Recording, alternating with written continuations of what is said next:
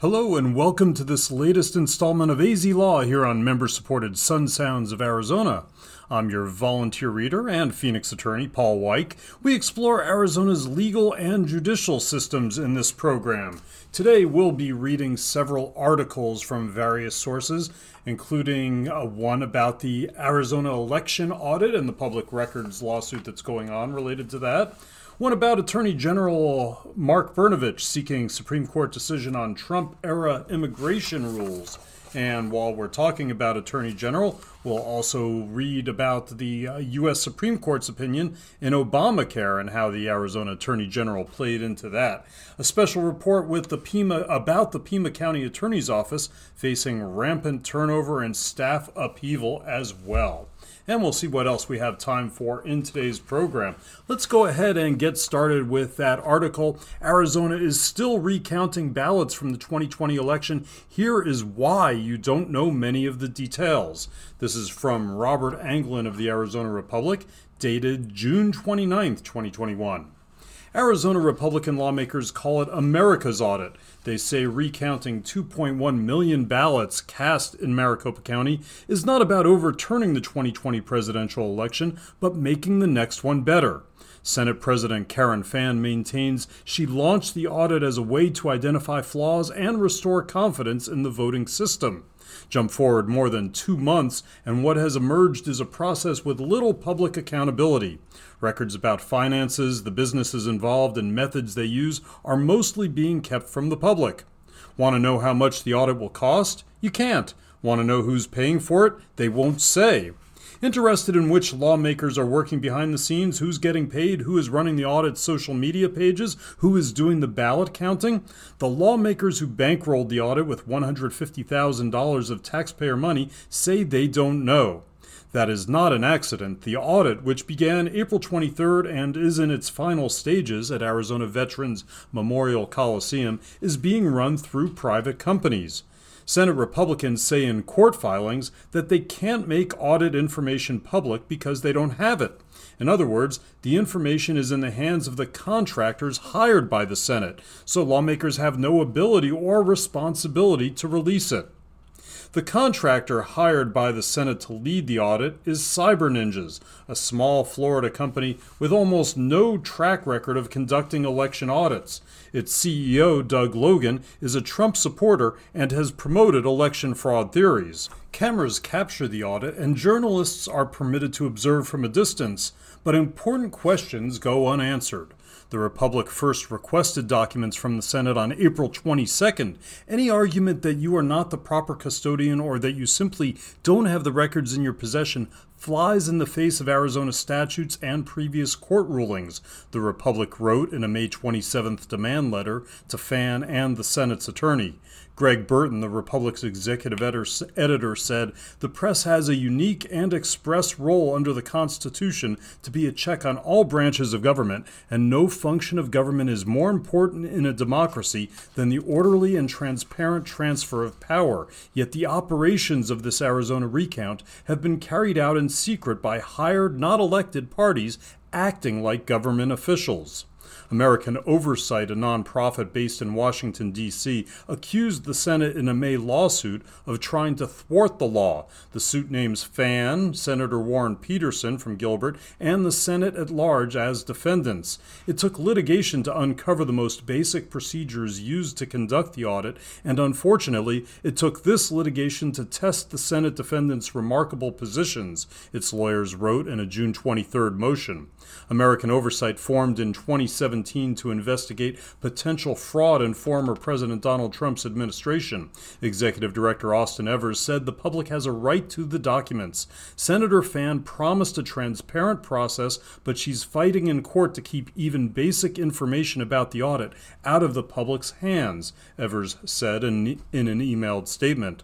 Among the key details the Senate won't divulge about the audit are how much the audit is costing. There's been little public disclosure on the overall expense of the audit. Fann launched the audit with $150,000 of taxpayer money.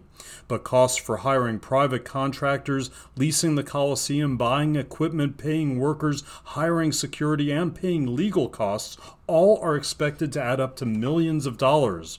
Fann won't detail payments or agreements with Cyber Ninjas, the Florida company hired to lead the audit, or any agreements made with subcontractors.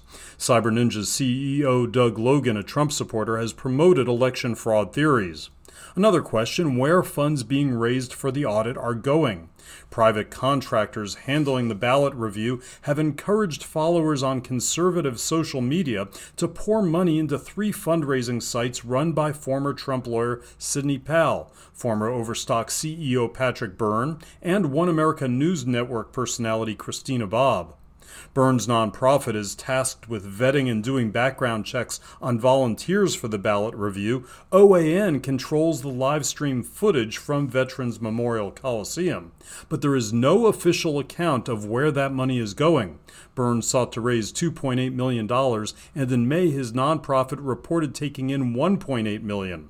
Voices and Votes, the group run by Bobb and OAN host Chanel Rion, has paid for legislators from other states to visit the audit. The audit also has been a boon to the Arizona GOP.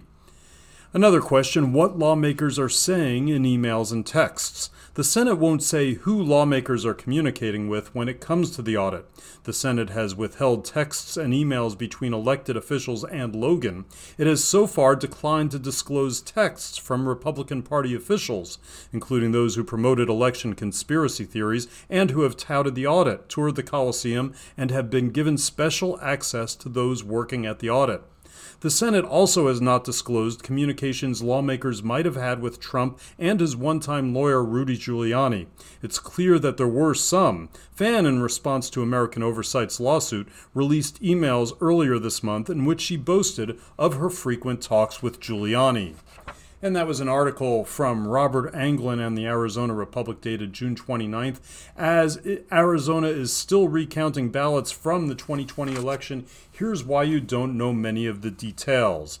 And uh, an update on that there will be oral argument in that American Oversight lawsuit on July 7th, and Arizona's law, AZ Law, will be covering that.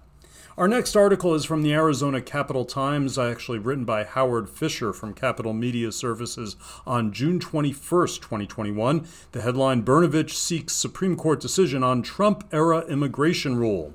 Shut down by appellate judges, Attorney General Mark Brnovich is asking the U.S. Supreme Court to let him defend the Trump era rule designed to deny green cards to those at the bottom of the economic ladder. In new filings, Brnovich accuses the Biden administration of colluding with others opposed. Trump rule uh, opposed to Trump the Trump rule to deny the High Court the chance to review its legality by simply rescinding it. This effectively made it impossible for the justices to review the legality of what had been done under Trump's leadership.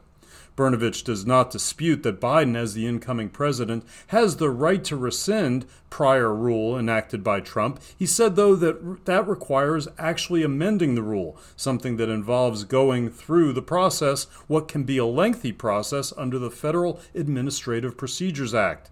And that would have put the legal arguments about the validity of the Trump rule on hold, but still kept them alive. The United States did more than just cease to defend the rule, Brnovich continued. Then, quoting federal appellate judge who sided with him, Brnovich said that the move terminated the, the extreme prejudice, terminated the rule with extreme prejudice, ensuring not only that the rule was gone faster than toilet paper in a pandemic, but that it could effectively never ever be resurrected, even by a future administration. So now he wants the U.S. Supreme Court to let him and other Republican attorneys general to, but, but because Biden will not, to defend the rule. The ability of immigrants to support themselves has always been a part of the considerations in determining if someone who enters this country legally should be granted permanent status under the rules. Going back to the Clinton administration, they have been much more lax in determining whether someone can get what is formally known as a permanent resident card. In 2019, the Trump administration adopted a rule that allows the Department of Homeland Security to deny admission to anyone who is likely to become a public charge. It said that would be based on the person's age, health, family status, assets, resources, financial status, education, and skills. And a separate section of the rule said that someone already in the country can be deported if within five years the person has become a public charge. That led to a series of lawsuits across the nation, with several judges blocking the rule from going into effect. It was when appellate courts split on the issue, but before it went to the Supreme Court, that the Biden administration decided it no longer wanted the rule, effectively killing the litigation. That led to Brnovich and other states moving to defend the rule in Biden's absence. The Ninth Circuit Court of Appeals refused, leading to this new filing with the nation's high court. Brnovich said he and the other states have more than a passing interest in the issue. He pointed out that the Trump era rule estimated that it would save all the states more than a billion dollars annually. Abolishing it, Brnovich said, means those costs remain with the states. In an earlier interview with Capitol Media Services, the Attorney General said this is not the way to be putting money into more people, into more people getting things like Medicaid and public assistance. I think that we need to take care of people that are here legally before we start giving benefits to people who just recently arrived here and don't have legal status, Brnovich said. I am trying to protect Arizona taxpayers. But the Trump era rule would be based solely on the chances someone might need benefits at some point in the future, not whether anyone already here actually is receiving them. One way of accomplishing that was to use income as a much stronger indicator of whether an applicant is likely to become a burden and therefore ineligible. One section says that U.S. Citizenship and Immigration Services will generally consider 250% of the federal poverty guidelines to be a heavily weighted positive factor in the totality of the circumstances. In essence, that suggests anyone above that level, $66,250 for a family of four, would have little problem qualifying. At the other end, it says the absolute absolute minimum for ever being considered will be in the neighborhood of half that much. More specifically, if the alien has an income below that level, it will generally be a heavily weighted negative factor, the measure reads. In refusing to allow the Trump rule to take effect, the Ninth Circuit called it inconsistent with a reasonable interpretation of the law on immigration. The judges said the law has always been interpreted to mean long term dependence on government support and not to encompass the temporary need for non cash benefits. They also said this failed to consider the effect on public safety, health, and nutrition, as well as the burden placed on hospitals and the vaccination rates in the general public. Then there is the fact that the Trump rule sought to introduce a lack of English proficiency into the decisions despite the common American experience of children learning English in the public schools and teaching their elders in our urban immigrant communities. That would have sent the case to the U.S. Supreme Court, as other appellate courts have issued contrary rulings, but for the fact that the Biden administration decided not to defend the rulings to effectively rescinded it. Brnovich wants to intervene to offer a defense of the rule so that it can be resolved on the merits rather than through strategic surrender. The move puts him at odds with Governor Doug Ducey. He criticized the Trump administration in 2019 when it proposed the rule, saying the federal government should focus more on criminal activity, drug cartels, and human traffickers. More to the point, in discussing the issue of who would be able to get permanent resident status under the new rules, the governor said this country needs more than those who already are financially sound. It's not only people at the graduate level and the PhD level who we need, Ducey said. We need entry level workers and people who can work in the service economy. The governor said it's about opportunity. I want to see people who will climb the economic ladder, he said. I think many of us have an immigrant story similar to that. And that, said Ducey at the time, goes back to his preference for a more balanced approach to immigration than what Trump had proposed. We have the haves and the soon to haves, he said, and both of them are a proper part are a part of proper immigration reform. The court has not set a date to decide on whether to let Brnovich intercede. He is not alone, with Republican attorneys general from Alabama, Arkansas, Indiana, Kansas, Louisiana, Mississippi, Montana, Oklahoma, Texas, and West Virginia also signing on to his legal brief. And that was from Howard Fischer on June 21st. Brnovich seeks Supreme Court decision on Trump era immigration rule. And with another Supreme Court uh, related story, this is a commentary from Robert Robb in the Arizona Republic, and it's dated June 23rd. Headline is It's not surprising that the Supreme Court upheld Obamacare. What's surprising is why.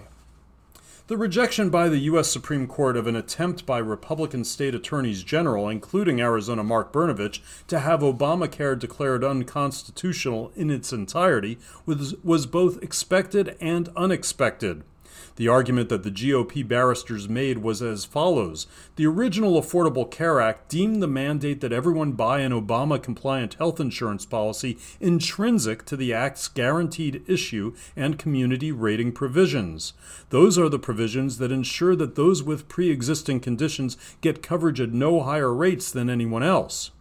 In a previous challenge, the court found that Congress had no authority to require people to buy a particular product or service.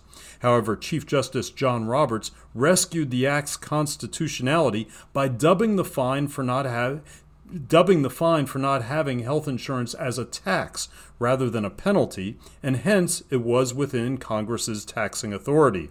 A subsequent GOP Congress neutered the individual mandate by setting that penalty at zero. No tax, no constitutionality, went the argument.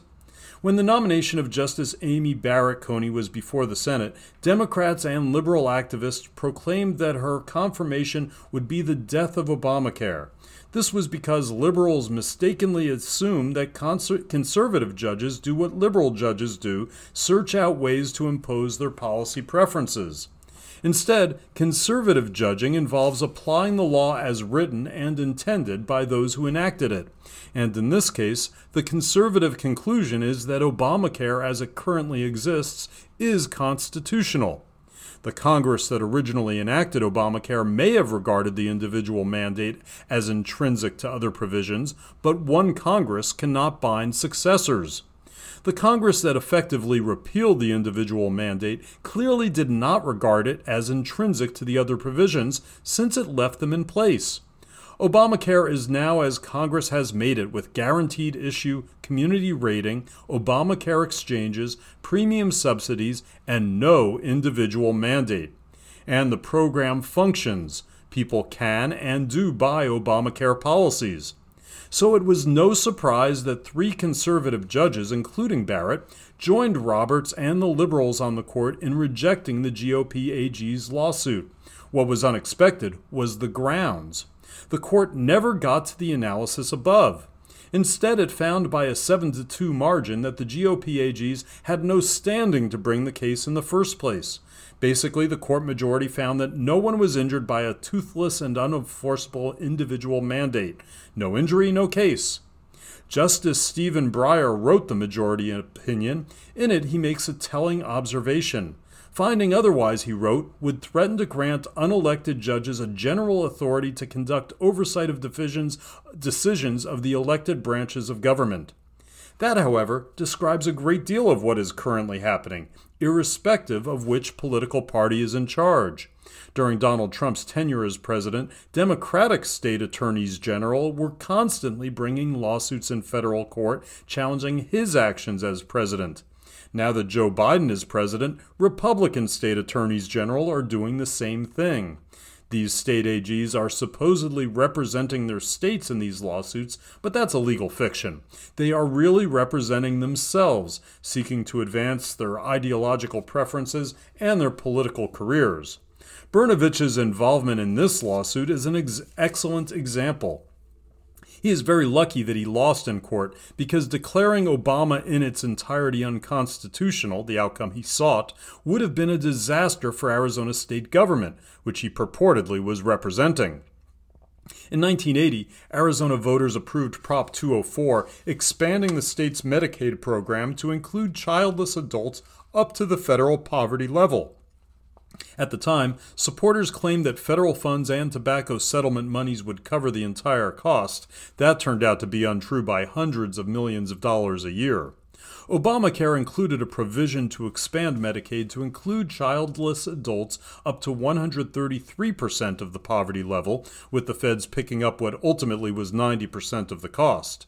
Arizona hospitals agreed to an assessment to pick up the state's share of the federal expansion and the Prop 204 state expansion as well, but only so long as the Obamacare Medicaid provisions remained. If Obamacare goes away, so does the hospital assessment. Next year, the assessment is penciled in to produce nearly $600 million to help pay the state's Medicaid expenses. Brnovich's lawsuit, in addition to throwing the federal expansion population off the rolls, would have punched a big hole in the state budget for covering the Prop 204 mandated population. It is unclear whether tossing this suit out on standing is a one off or if it represents a more skeptical court regarding state attorneys general using the federal courts to pursue their policy preferences. If the latter, it would be welcome. And that was a commentary in the Arizona Republic from opinion columnist Robert Robb, and that was dated June 23rd of 2021. And as we move in related art from related article to related article, we have this one from the Arizona Republic. This was June 24th, reported by Lacey Latch. The headline is State Rep Diego Rodriguez announces a bid for Arizona Attorney General. After two years representing a district in the state legislature that includes Laveen, South Phoenix, and Guadalupe, progressive state representative Diego Rodriguez announced his campaign for Arizona Attorney General in 2022, the second Democrat in as many days to do so.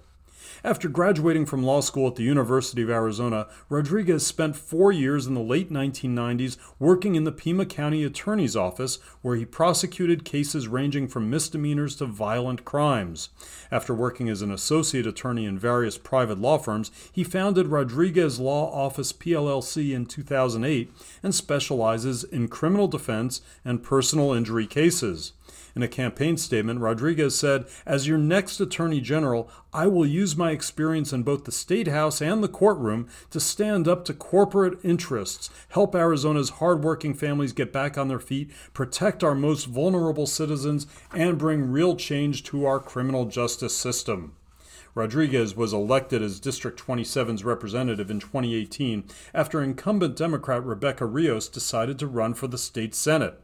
During that campaign, Rodriguez highlighted reducing the overall incarceration rate, reforming sentencing laws, and improving reintegration resources for those with nonviolent convictions as key to criminal justice reform in the state. Another Democrat, Kris Mayes, also announced her candidacy this past week. Three Republicans, Andrew Gould, Tiffany Shedd, and Lacey Cooper, have announced that they intend to run. Current Arizona Attorney General Mark Brnovich has announced his candidacy for the U.S. Senate. And that was an article in the Arizona Republic reported by Lacey Latch. And I'll note that uh, we did uh, interview Andrew Gould, one of the Republican candidates for Attorney General, uh, and uh, he was a former Arizona Supreme Court Justice. And we have played that, uh, we have broadcast that on our website, arizonaslaw.org. Hope to speak with these other candidates for Attorney General as well. And that headline was State Rep Diego Rodriguez announces bid for Arizona Attorney General. And it looks like we're not going to have too much time for the final article that was going to be from the Tucson, from the Arizona Daily Star. Pima County Attorney's Office faces rampant turnover and staff upheaval.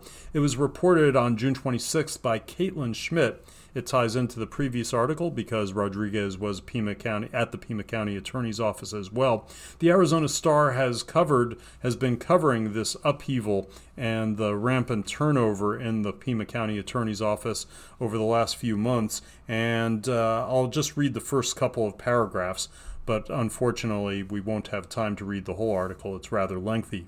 A behind the scenes battle between Pima County's top prosecutor and the administration she replaced rages on six months after the start of Pima County Attorney Laura Conover's term in office. The result dozens of employee departures and the threat of litigation by one former official. While the 58 employee departures as of June 14th resulted in the loss of more than 450 years of combined experience, the office has brought in 44 new employees as of Tuesday. Conover says the new hires are a diverse and talented group, but some remain concerned about the exodus. The departures are a combination of resignations and retirements, with no employees having been terminated, although Conover said one or two employees did not retain a leadership position in the new round of selections. Employees' reasons for leaving vary, but a handful of former employees say they believe the county attorney's office is no longer prioritizing accountability for offenders, and in some cases, not prioritizing victims' rights, documents, and interviews indicate. With the office's shift in focus, one former prosecutor believes that public safety will suffer as offenders become savvy to the new dynamic that prioritizes rehabilitation over incarceration. And with hundreds of years of experience walking out the door, others are concerned that new employees will have no one to turn to for advice on handling Pima County's most serious criminal cases. Some former prosecutors say they were uncomfortable with new duties, including looking for mitigating factors, either historical or psychological reasons that could explain a defendant's actions and result in lower level charges or sentences, and immigration consequences, which they say is the defense attorney's job. Employees who have complained about the changes to the office or disagreed with Conover's vision of reform are met with retaliation, according to one document obtained by the Star. Conover said employees, some of whom have done things the same way for decades under the previous administration, are saying that professional business decisions are feeling very personal to them and that some are having really personal responses to business decisions. Conover says her mandate from voters is to reframe the priorities of the office, and some people are having a hard time adjusting. To those who devoted their career to the previous administration that was tough on crime, I am in a rough position to be the messenger trying to explain what's happening. I have to deliver the message from Pima County that says we must grow in a new direction, Conover said, and it puts them in an uneasy place. Conover said that she vowed not to fire any prosecutors from the previous administration, as other county and district attorneys do when taking office, and that she has kept that process, calling it exhausting administratively. For five months, I really tried to work with some people who were truly unhappy with just everything, and they've finally realized that they don't have to grow with us. They can go on, they're not trapped here.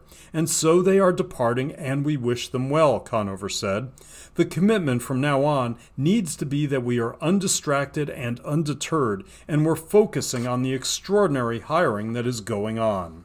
And we'll leave that article there. Pima County Attorney's Office facing rampant turnover and staff upheaval, reported by Caitlin Schmidt at the Arizona Star on June 26th.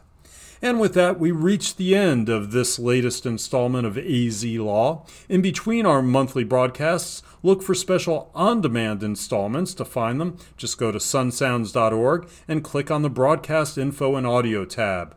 Your comments and suggestions to make this program better are always welcomed. Call us at 480 774 8300 or email us at info at sunsounds.org. I'm your volunteer reader, Paul Weick, thanking you for listening to AZ Law and urging you to stay tuned to member supported Sun Sounds of Arizona.